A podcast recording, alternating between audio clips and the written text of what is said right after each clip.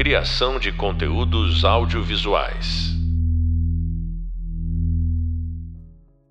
Olá, olá, pessoal. Sejam muito bem-vindos a mais um episódio de podcast da nossa disciplina Arte e Experimentação. Estamos quase chegando ao fim da nossa disciplina. E como vocês sabem, o primeiro bloco de conteúdos tinha como objetivo contextualizar, do ponto de vista teórico, os debates e relações pertinentes ao nosso assunto. No segundo bloco, nos debruçamos sobre os casos reais e discutimos os seus significados. Nesse último bloco, portanto, voltamos às origens e retomamos as reflexões conceituais que embarcam a nossa disciplina e vamos falar sobre as oportunidades, os desafios do ponto de vista do comércio global, geral, do trabalho de um artista.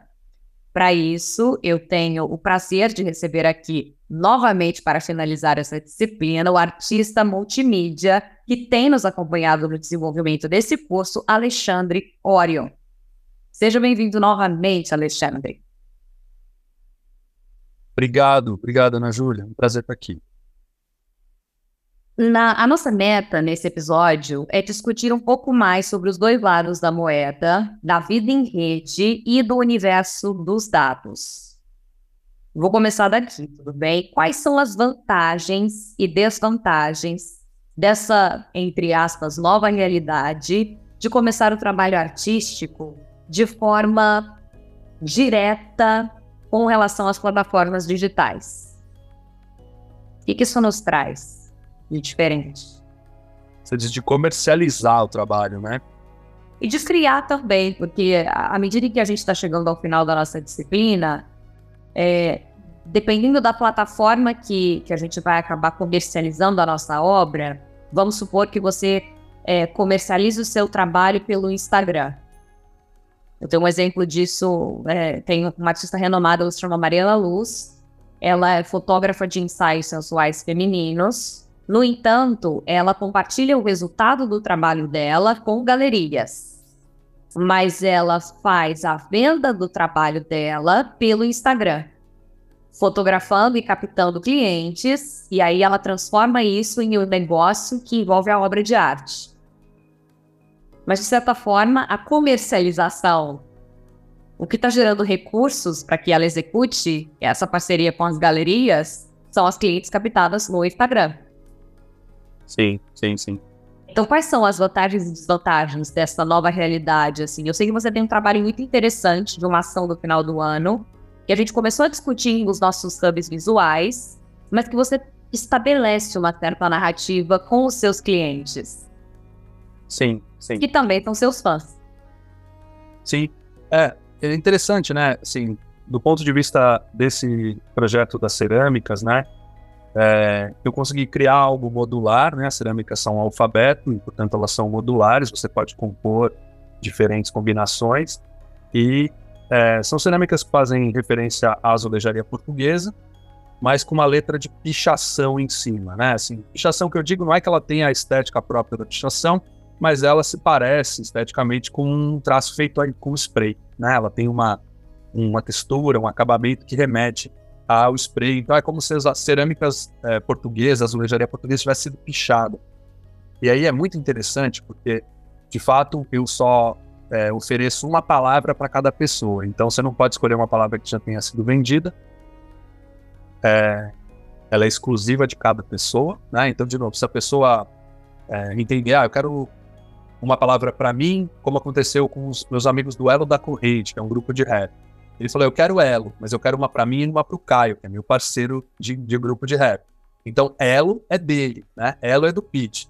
Ele pode ter quantos Elo ele quiser, se ele quiser presentear as pessoas, mas ninguém mais pode escolher a palavra Elo. Mas é muito interessante porque, é, como eu disse, é uma azulejaria portuguesa pichada por cima. E quando as pessoas fazem escolhas é, que estão relacionadas ou à história da arte brasileira, então canibalismo é uma palavra que traz uma carga de significado dentro dessa estética da azulejaria portuguesa maravilhosa. Ou como cisma, um amigo que escolheu Nhanderu, né, que é uma palavra que significa é, divindade em tupi, e aí você traz matrizes é, de povos nativos, né, idiomas de povos nativos, ou quando traz alguma referência aos, a, a cultura africana, então Laroye, Exu, são palavras que foram também já escolhidas, e elas são obras de arte mesmo, porque você está ali usando uma estética super europeia, de uma azulejaria explicitamente portuguesa, pichada com uma palavra de matriz africana e tal. Então, claro, cada palavra é única, mas é muito interessante também pensar como a obra se compõe e como ela vai ganhando sentido, né? Tem uma amiga que tem tropical. É maravilhoso, né? é isso, aquela estética europeia, que tem a, as roupas dos desenhos são europeias, bufantes, aquelas. E tá escrito tropical, entende?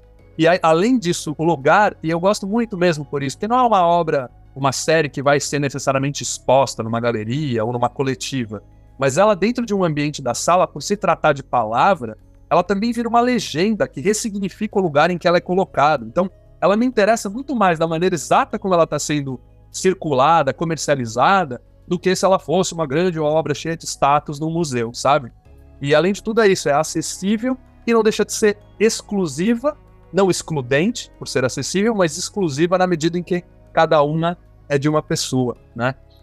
É... Do vista da, da comercialização, é um, é um processo muito interessante, porque você vai colocando uma negociação em cima das pessoas que querem, que querem adquirir a obra. É, inclusive, é, tem, outras, tem outras limitações, acho que eu eu não me lembro, você melhor do que ninguém pode especificar quais são as limitações. Eu lembro que assentos não são permitidos. É, o que mais que, que, a gente tinha de regras nesse jogo? É, a gente não tem. No caso, até. É, que foi um erro né, na, na, produção, porque isso é uma cerâmica esmaltada e a, esse material foi cozido em, for, em, em fornos a mil e tantos graus, sabe? Ele entrava com 10, 11 centímetros e saía com 10 centímetros cada uma das peças, né? É, portanto, é um material de extrema qualidade, chega até aquele relevo do esmaltado, é realmente muito bonito, muito resistente também isso. São materiais para a vida toda, né? Por mais que sejam múltiplos, não é como uma print que está um pouco sujeita às questões climáticas e tal. Esse é um material que você quiser pôr no banheiro, na cozinha, ele vai estar tá sempre, né? Vai estar tá sempre ali. Não sei que você derrube e quebre. É, mas é muito, muito resistente. Mas, de fato, na produção, eu acabei não colocando C cedilha, talvez por não conseguir dimensionar que quantidade de caracteres especiais eu deveria ter. Então, de fato, não tem C cedilha, não tem tio e não tem pontuação e nem numeração, né? Números é, não existem ali na, na série. Mas tem o alfabeto completo, então você sim pode compor. Algumas palavras não impactam, como por exemplo, índio, que já saiu. Você lê índio, apesar da falta do acento, não é uma coisa que compromete, até porque o material é muito desenhado, muito trabalhado, então você não dá falta. Mas, por exemplo, você faz para mim força, poxa, força nunca saiu, porque força vira forca, né? Sem o C cedilha, força vira forca. E aí a coisa inverte completamente. Mas sim, existe essa limitação. Mas acho que a principal limitação é que não existe uma lista aberta para que a pessoa veja quais já foram e quais não foram. Até porque isso interferiria na escolha. Então é legal que a pessoa escolhe, e às vezes ela escolhe uma palavra que já foi. E aí você tem que dizer, olha, essa já foi, mas vamos pensar numa outra. E aí a negociação, ela não, não é uma negociação comercial, né? É uma negociação para a gente chegar a um ponto comum de que palavra faz sentido para aquela pessoa, né? E isso é um jogo muito pessoal e que é feito sim no Instagram, mas que humaniza, né, o processo. Eu gosto de pensar isso, assim, eu viajei o mundo todo, né, fazendo exposições e tal, e eu passava, Ana Júlia, de verdade, dias, eu passava, por exemplo, se eu ficasse um mês em Paris, eu era capaz de passar quatro dias inteiros dentro de loja de disco. Não tô brincando quatro dias inteiros. E às vezes eram pequenas lojas de bairro que eu entrava, conversava com a pessoa, pedia dica, sabe? Às vezes eu ali equaliza com aquele vendedor, o cara gosta mais ou menos do mesmo estilo de, de música que eu gosto, que é chamada de world music, que é um jeito um pouco é, preconceituoso de chamar, né? World music, é tudo que não é anglo-saxão ou eurocentrista é world music. É um pouco ridículo, mas eu sempre gostei muito de música, é, músicas africanas, né, em geral, e aí, obviamente, hoje eu sei que eu gosto de música do Mali, que eu gosto de música da Etiópia, porque a gente aprende né, sobre cultura através dessa, dessa, dessas músicas. Mas eu lembro que eu ficava realmente dias é, ouvindo música dentro de loja de disco, na época que era a única opção. E hoje, de fato, você abre a internet, você tem um mundo para selecionar, né? Então, ao mesmo tempo que aqui eu fui muitas vezes crítico às mídias digitais, e sigo sendo por vários motivos, ao ver crianças passando muitas horas na frente desses, dessas telas. Acho que tem coisas que são, de fato, na minha opinião, extremamente preocupantes, que estão fora do nosso controle e que a gente está rendido aos algoritmos. Mas, por outro lado, quando a gente tem uma consciência e uma busca, um interesse específico, ah, o mundo se abriu para a gente, não tem dúvida, né? E que eu acho que é isso. Nessa comercialização autoral, que é o nosso tema, ao mesmo tempo que a gente tem concorrência desleal com artistas que às vezes têm uma qualidade duvidosa, mas que são bons marqueteiros, ou mesmo com artistas que têm um aparato financeiro muito potente e aí a competição fica desigual, tem um outro lado que é de um público seletivo, interessado e que está em busca exatamente daquilo que você tem para oferecer. E, de novo, não necessariamente só no sentido da comercialização, mas no sentido do conteúdo, que é um tema que a gente abordou tanto aqui também, né? É, muito do que a gente faz e movimenta, é claro que o artista precisa viver, no meu caso, é, assim como de todos os outros, a gente precisa de renda e tudo mais, é, é, muito importante também quando você vê uma pessoa ali que tem um interesse no seu trabalho, né? É, eu tenho muitos professores que me seguem no Instagram e isso me comove, me emociona muito, como eu já disse, que meu trabalho é muito presente em livros didáticos, ter professores que me seguem, que mandam processos feitos em sala de aula, por ali, sabe, com fotos, com vídeos, é realmente muito emocionante. É, tem uma professora que ela fez, com base no ossário, que foi o projeto que eu fiz limpando a poluição dos túneis, ela fez uma dinâmica naquelas carteiras de fórmica verde das escolas e ela pediu que os alunos desenhassem com borracha na carteira. E aí os alunos fizeram diversos desenhos usando borracha e limpando a carteira. Como o ossário foi lavado pela prefeitura, né, depois de 17 madrugadas de trabalho, o ossário foi lavado pela prefeitura, ela pedia que ao final os alunos limpassem a carteira toda. E é uma coisa tão simbólica, porque a carteira de fato estava extremamente encardida, sabe? E ao final, aquelas carteiras estão todas limpas. Então, ao ver as fotos do processo, eu me emocionei profundamente, né? De imaginar como a sua obra está sendo apresentada em sala de aula, que, na minha opinião, é um ambiente sagrado, e entender o quanto aquilo ali também se desdobra na própria rotina, porque aquela, aquele aluno vai voltar no dia seguinte e a carteira é outra carteira, porque ele limpou no dia anterior. Mas a memória, até no vazio da limpeza da carteira, tá a memória daquele procedimento que foi feito envolvendo a narrativa da minha obra, né? Então, tem coisas assim magníficas, magníficas, né? Que, que a tecnologia propicia e essa troca de informação é, também. Né?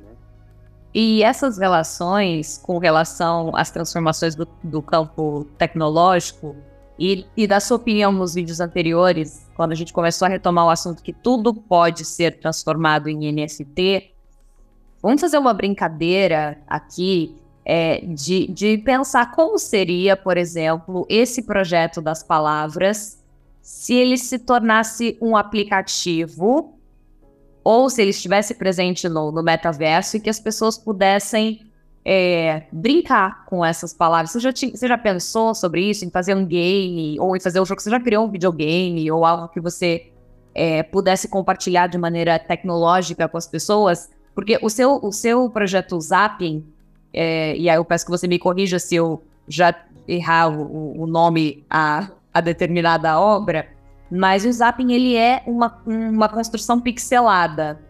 E, e às vezes acompanhando assim a linearidade do, do, do seu trabalho, é, dá vontade de entrar na obra e fazer parte daquele dialeto, daquele universo, assim como quando a gente entra nos grandes jogos de, de videogame, como por exemplo Red Dead Redemption, que é um jogo que tem uma narrativa cinematográfica para quem ama faroeste. É, eu, como sou apaixonada por esse universo de cowboys, faroeste, eu fiquei fascinada pela, pela estética do Red Dead Redemption. Então, eu não sou uma pessoa que consome videogame, mas eu fui procurar uma narrativa cinematográfica do ponto de vista de estar fazendo parte do filme, descobrir aquele universo através desse, desse game. E do GTA, propriamente dito, também. É, e tantos outros videogames. Porque para mim, NFT é um jeito de jogar. Eu entendo esse universo de programar um, programar um produto que vai entrar para o jogo, que é um jogo sério de concorrência. Já tem fazendas sendo vendidas por bitcoins no metaverso. E eu queria saber o que, que que, que você poderia de, dar de spoiler se um dia você resolver entrar nesse, nesse lugar? Com o que já foi feito no seu trabalho? Como você projetaria isso? Pois é, você falou de jogo e eu preciso citar o Monkey, Monkey Island, que era um jogo assim 8-bit, muito antigo, é, que no qual você é, ia desbravando, assim, ia andando por caminhos, e tinha objetos que você podia pegar, tinha outros objetos que você não podia pegar. É, é, você entrava numa loja, tentava roubar uma coisa, mas aí o, o dono da loja voltava e falava: Ah, te peguei, ladrãozinho, né? Ele sabia que você tinha tentado roubar, e aí tinha um objeto ali que você ia precisar dele, mas que você tinha que encontrar uma estratégia para pegar sem que o dono da loja percebesse, né? E era um jogo tão fantástico, eu continuo achando ele ainda é, fantástico, mesmo sendo é, limitado do ponto de vista gráfico, né? E justamente por conta daquilo que a gente falou um pouquinho antes, que eu, quando a gente falou do audiovisual, eu disse que as narrativas ainda estavam muito fechadas, né? E não estou falando nesse sentido do roteiro, estou falando desses descaminhos, sabe? Eu acho que às vezes falta, justamente no também, por isso que eu digo, tudo dá volta, né? Nas mesmas temáticas. A experimentação, eu sinto que em audiovisual tem faltado essa experimentação, e mesmo olhando para os games da atualidade, ainda falta, assim, uma mecânica que seja tão lúdica quanto o Monkey Island, por exemplo, sabe? Que é um jogo super antigo. Tinha um gráfico, ainda que fosse pixelizado, um gráfico maravilhoso. É... Isso vale também por uma questão de comportamento com relação ao jogo. A gente estava discutindo, é, antes da gente começar as gravações dessa disciplina, a relação dos indivíduos com os jogos de relacionamento e as pessoas que usam os aplicativos de relacionamento como se fosse um jogo. Então, por que não usar a sua obra para mandar um correio elegante para determinada pessoa ou uma palavra que fosse um símbolo de uma determinada relação? Eu acho que isso é, é, é, a parte da comercialização.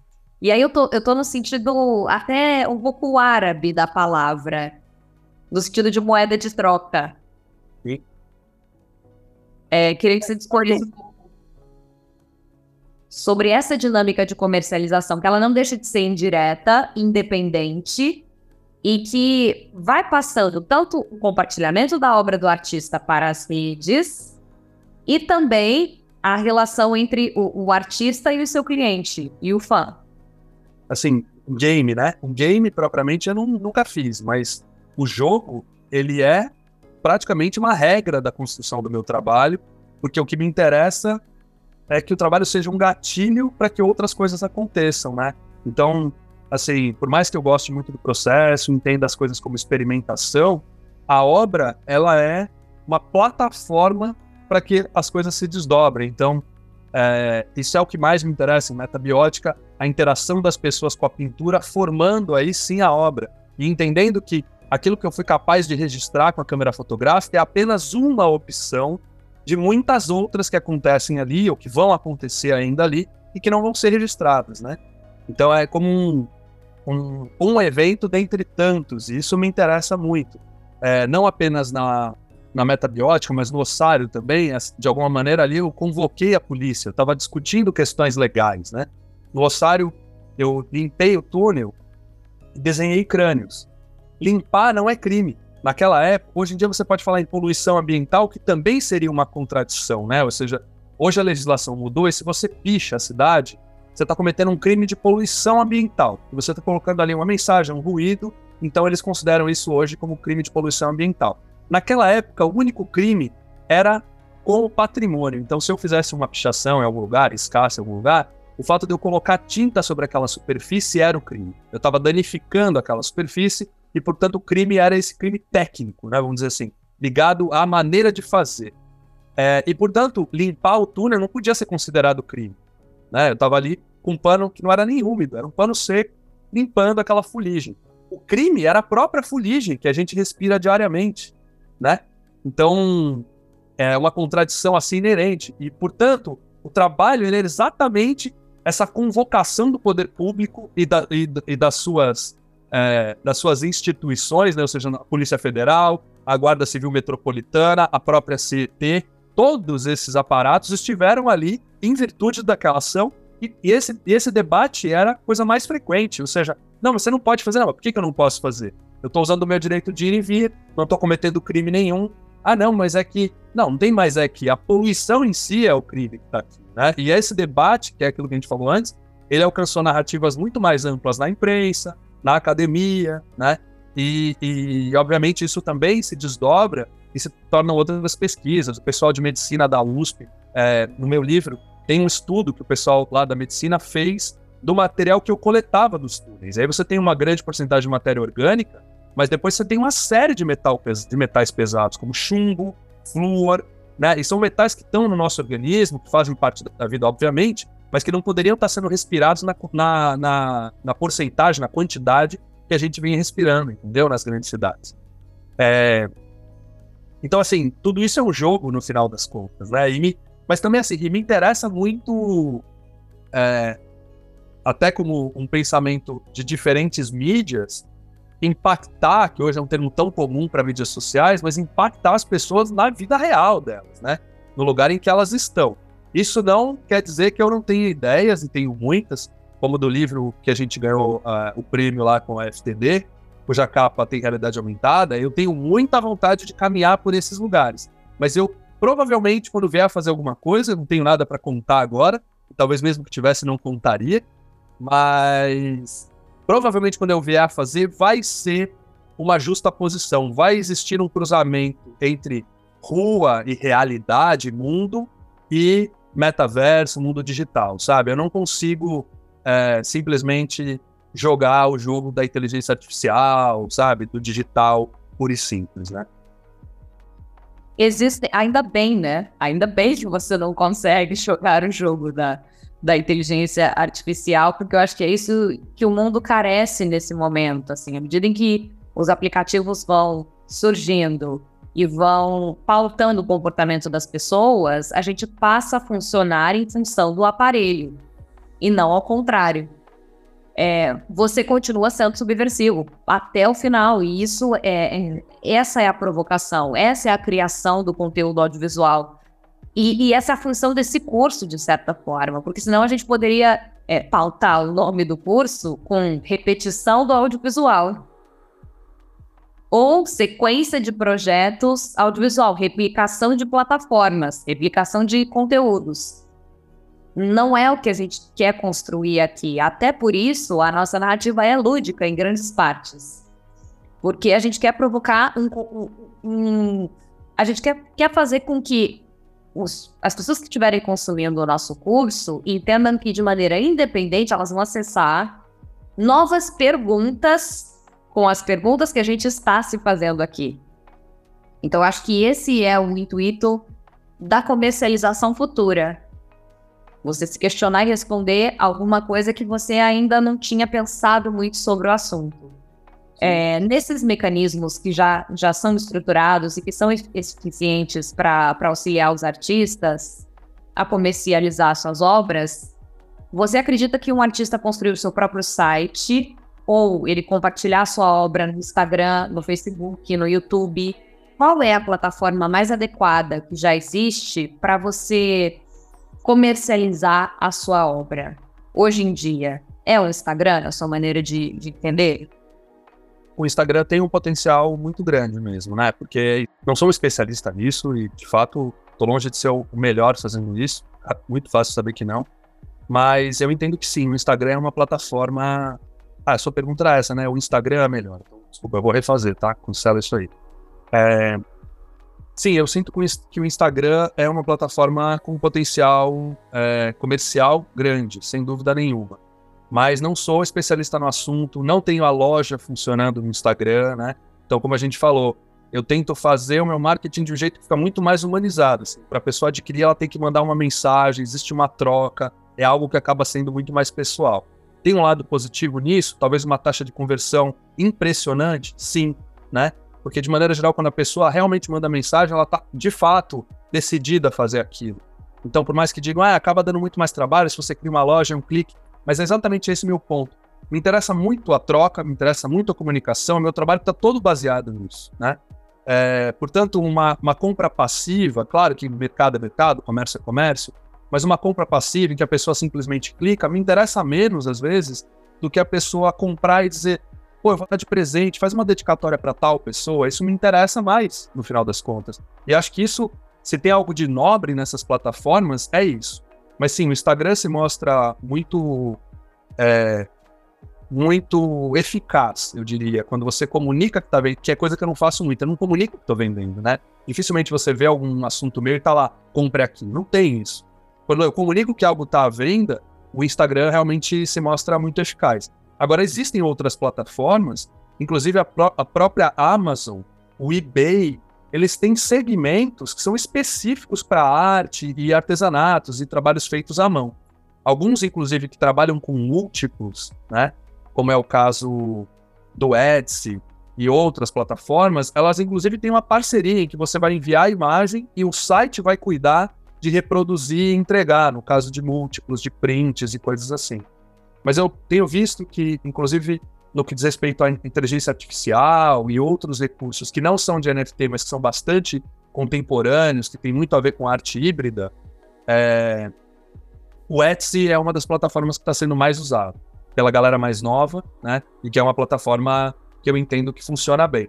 O site, é... quem, quem entende do assunto diz que ele exige mais cliques, né? Então o site está cada vez mais obsoleto. Eu acho importante como portfólio.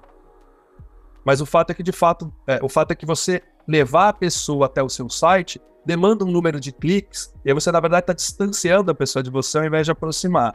É, as mídias sociais, elas acabaram engolindo, nesse sentido, é, o acesso, né? Mas também pensar o seguinte, por mais que tenham bons sites e sites que é, que fazem a venda, né, que, que podem cuidar dessa, dessa parte da comercialização, é, não existe curadoria né, na maior parte deles, mesmo nos especializados em arte, porque tem uma iniciativa de ser democrático. Então, ao mesmo tempo que isso é bom, é, porque realmente está todo mundo ali, você lida com uma concorrência. Aí o cara pode dizer: não, mas essa concorrência não me afeta, porque meu trabalho é maravilhoso e lá tem um monte de porcaria. Pois é, mas aí seu trabalho vai estar tá concorrendo com ruído, no mínimo, né? Porque você está ali no meio de um monte de coisa que não está tão qualificada. É, e por outro lado, também não garante que vocês, você ter o seu trabalho numa plataforma dessa, a venda vai acontecer, né? Porque para a venda acontecer, aí volta para um lugar de conteúdo que a gente tem tanto conversado, para que a venda aconteça, você precisa fazer que com que a pessoa chegue no seu, no, no, seu link, né? Chegue no seu trabalho, e isso demanda uma série de, de, de ações paralelas, né? Extras, para atingir esse objetivo. De alguma forma, é, você acredita que as redes sociais e essa comercialização, e aí entendi até um certo momento que sim, mas quero entender um pouco mais e por quê. É, de que forma as redes sociais interferem na valorização das obras? Para as pessoas que forem produzir algum tipo conteúdo audiovisual, por exemplo, no caso do cinema, Uh, nós não recomendamos que os nossos alunos compartilhem os seus curtas-metragens em plataformas como o YouTube ou Vimeo ou outras plataformas, o próprio Instagram ou Facebook, se a intenção deles é promover um curta que seja conceitual ou que concorra a algum tipo de festival. Os próprios editais dos festivais já colocam essa implicação. Eu gostaria de entender um pouco mais se, se você puder contar para a gente, se no ponto de vista das galerias isso funciona da mesma forma, então a valorização da obra se modifica à medida que você compartilha primeiro nas redes sociais, porque do ponto de vista do curta-metragem e do cinema, sim, isso acaba sendo uma grande interferência. E do ponto de vista do fomento de financiamento público, é, quando, quando, você assina ou pega algum fundo setorial do audiovisual, qualquer que seja, ou a, a, a a partir da, do apoio de film commissions ou da, das prefeituras de diversas cidades do país ou do mundo, você também está fazendo um trabalho de comercialização que, mesmo que não seja publicitário, envolve uma certa limitação. Mas, assim, aonde fica a valorização da obra do artista diante desses cenários? Do ponto de vista então real do ponto de vista do intelecto, assim, você analisando esse cenário. Sim, sim. É, aí vem mais crítica, não tem jeito. É, a gente está imerso em telas, né? Das mais diferentes maneiras. É, multitelado, né? Tinha até uma propaganda que era multitelô, multitelei e tal, e essa capacidade está acontecendo. A gente quis achar que não, quis achar que era. Eu quis achar que era de uma geração mais nova que eu, né? Eu vi os, a galera no estúdio, tipo, com fone de ouvido, ouvindo um podcast ou, ou um videocast e trabalhando, sabe? E eu achava isso muito louco, a pessoa escrevendo uma coisa, ouvindo outra, eu achava isso maluco. Mas cada vez mais a gente vai mergulhando nesse mesmo fluxo, né? É isso que acaba acontecendo. A gente, por mais que não esteja adaptado com aquilo e ache estranho, daqui a pouco quando você se vê, tá fazendo igual. É... Mas aí, quando eu digo é isso, vem a crítica, não tem jeito. A gente tá mergulhado em telas, é... essa questão do número de seguidores conta muito, então para uma galeria isso também conta muito, que alguém que tem ali um número expressivo de seguidores e consegue ter um, uma, um, né, um, uma carteira de clientes online, ela, essa pessoa já não depende da galeria, então isso se torna uma parceria que fala de, de especulação, né? Fala de especulação é, e de dinheiro, não tem como de desassociar esses dois fatores. É, mas eu vejo que isso se reflete nessas exposições atuais que falam de experiência imersiva. Não, uma experiência imersiva. Aí bota lá um monte de telão com um detalhe da obra do Van Gogh. E agora a do Banks está sendo super criticada pelo mesmo motivo, que é uma coisa que eles chamam de imersiva. Na verdade, não tem nada de imersivo, né? Você é superficial, é super superficial, né? O cara é, é, o simulacro da obra, não é a obra do artista. Então, como você pode chamar de imersivo uma experiência que, na verdade, é um simulacro da obra? É um pouco esquisito isso tudo, né? O cara simulacrou a obra, mas lacrou na bilheteria. E aí volta o mesmo ponto, assim. A bilheteria conta muito, então fazer algo que não tem seguro da obra de arte, que é caríssimo, não tem o transporte da obra de arte, que antes era caríssimo. Aí você traz um monte de imagem digital, faz umas projeções gigantes, fala que é uma experiência imersiva e lucra muito com isso, da mesma maneira que você tem muitos seguidores nas redes sociais. Eu acho isso tudo perigoso, né? E, e num lugar de esvaziamento. E a gente vê isso, é bem comum nas exposições. Eu lembro que eu estava na exposição da Kusama, da Yayoi Kusama, lá no Centro Cultural Tobiotaki, e com segurança, e aquilo era assim, tinha que esperar para entrar nas salas porque tinha que esvaziar a sala para entrar uma nova leva de pessoas. E eu lembro de um segurança com a mão estendida falando: "Vamos, gente, vamos, gente, selfie andando, selfie andando". Selfie andando é maravilhoso, entende? Então a pessoa ela vai na exposição, ela não tá nem fruindo o trabalho, ela tá ali é, para fazer uma selfie, porque tem uma coisa ali que supostamente é imersiva, ou sei lá é o quê. É, não é questionando o trabalho dela, né, da Yoko mas é sim questionando um mercado internacional que faz com que as, as, exposições sejam esses hits. É um pouco esquisito, né? Se por, uma, por um lado as mídias digitais dão para a gente a possibilidade de escolher coisas bem específicas que não necessariamente têm seguidores, coisas, sabe, pontuais, uma música do Mali, né, um artista da Indonésia, eu consigo pensar referências magníficas de coisas muito pontuais e fascinantes, assim, descobertas lindas. É, por outro lado, tem isso, parece que tudo virou um grande mainstream, né, nas artes plásticas em especial, uma coisa que assim, a bilheteria tem que ser recorde, e tem um esvaziamento, a obra original não tá ali. É estranho, é estranho. Tudo acaba desembocando na sociedade do espetáculo, né? E na, nessa, eu me lembrei de uma exposição que estava em cartaz até pouco tempo aqui em, em São Paulo. Não sei se ainda está, mas é no Centro Cultural Banco do Brasil. É uma exposição que reúne artistas diferentes que se propuseram a construir games multimídias para em dinâmicas de jogos, portanto, com, em vários lugares do mundo, para todos os jogos levam ao mesmo fim, que é o fracasso, a morte, pautando do ponto de vista da comunicação. Então são os jogos da derrota. Quando eu fui visitar essa exposição, é, eu, eu, descobri que ela estava em cartaz ao acaso, porque eu sempre caminho muito a pé pelo centro, me deparei com ela Fiquei super interessada e falei, vou descobrir o que é sem ler. Então eu poderia ter lido antes, mas eu falei, vou fazer o processo inverso. Eu vou entrar nesse lugar desconhecido, vou passear por essa exposição, jogar esses que eles estão chamando aí de jogos do fracasso, e vou entender como é que isso provoca em mim uma certa mudança, né? A gente nunca sai da mesma maneira que a gente entrou no cinema, numa exposição de arte e também no contato com o artista. Porque eu acho que essa é uma troca muito valiosa. Então, à medida em que você se coloca também num lugar de disponibilidade para o seu público, você está permitindo que o seu público capte um pouco da genialidade da sua alma. E isso é fantástico, do, do ponto de vista da troca mesmo, do, do compartilhamento de talentos, enfim, de criatividade. Entrei nessa exposição e o primeiro jogo era, na verdade, é, um, uma artista de Portugal. Eu não recordo o nome dela agora, mas ela foi analisar a Kidzania em Portugal. A Kidzania é um ambiente que colocou crianças no mundo neoliberal. Então tem o McDonald's dentro da Kidzania, as crianças passam o dia lá trabalhando empalando os lanches e tudo mais. E essa artista ficou filmando a fisionomia das crianças enquanto elas estavam inseridas naquele mundo capitalista. E ao longo do, do curta, que você está assistindo aquilo de maneira passiva, você vai vendo o desespero das crianças, o cansaço, a exaustão, a irritabilidade, a pressão do mundo para que elas sejam produtivas e passem as coisas rápidas no caixa, a selfie andando, e, e, por aí vai. E isso é, me fez pensar que a gente continua sendo criança do ponto de vista da criatividade, do ponto de vista das emoções.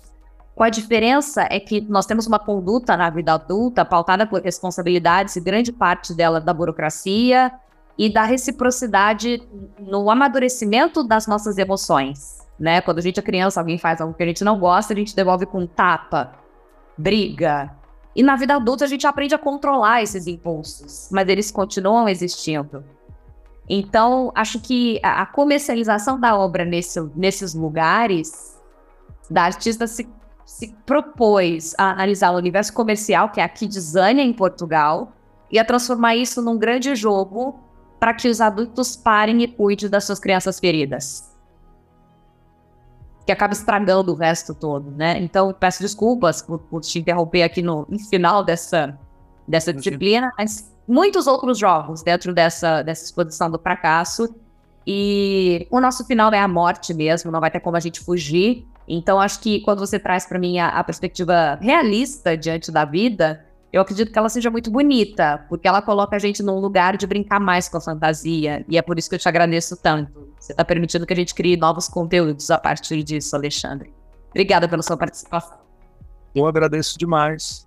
Chegamos ao final, mas para os nossos alunos, não deixem de conferir os vídeos que produzimos para o Hub Visual. Acessem também o nosso e-book, que consta no Hub Leitura, que por meio deles a gente se aprofundou um pouco mais nesses assuntos.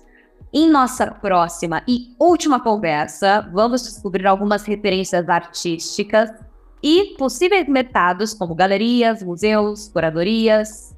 Eu espero vocês, o Alexandre Oran, também da mesma forma. Você acabou de ouvir um podcast Comercialização Autoral com Alexandre Ório e eu sou Ana Júlia Ribeiro. Te encontro novamente logo mais. Obrigado e até já.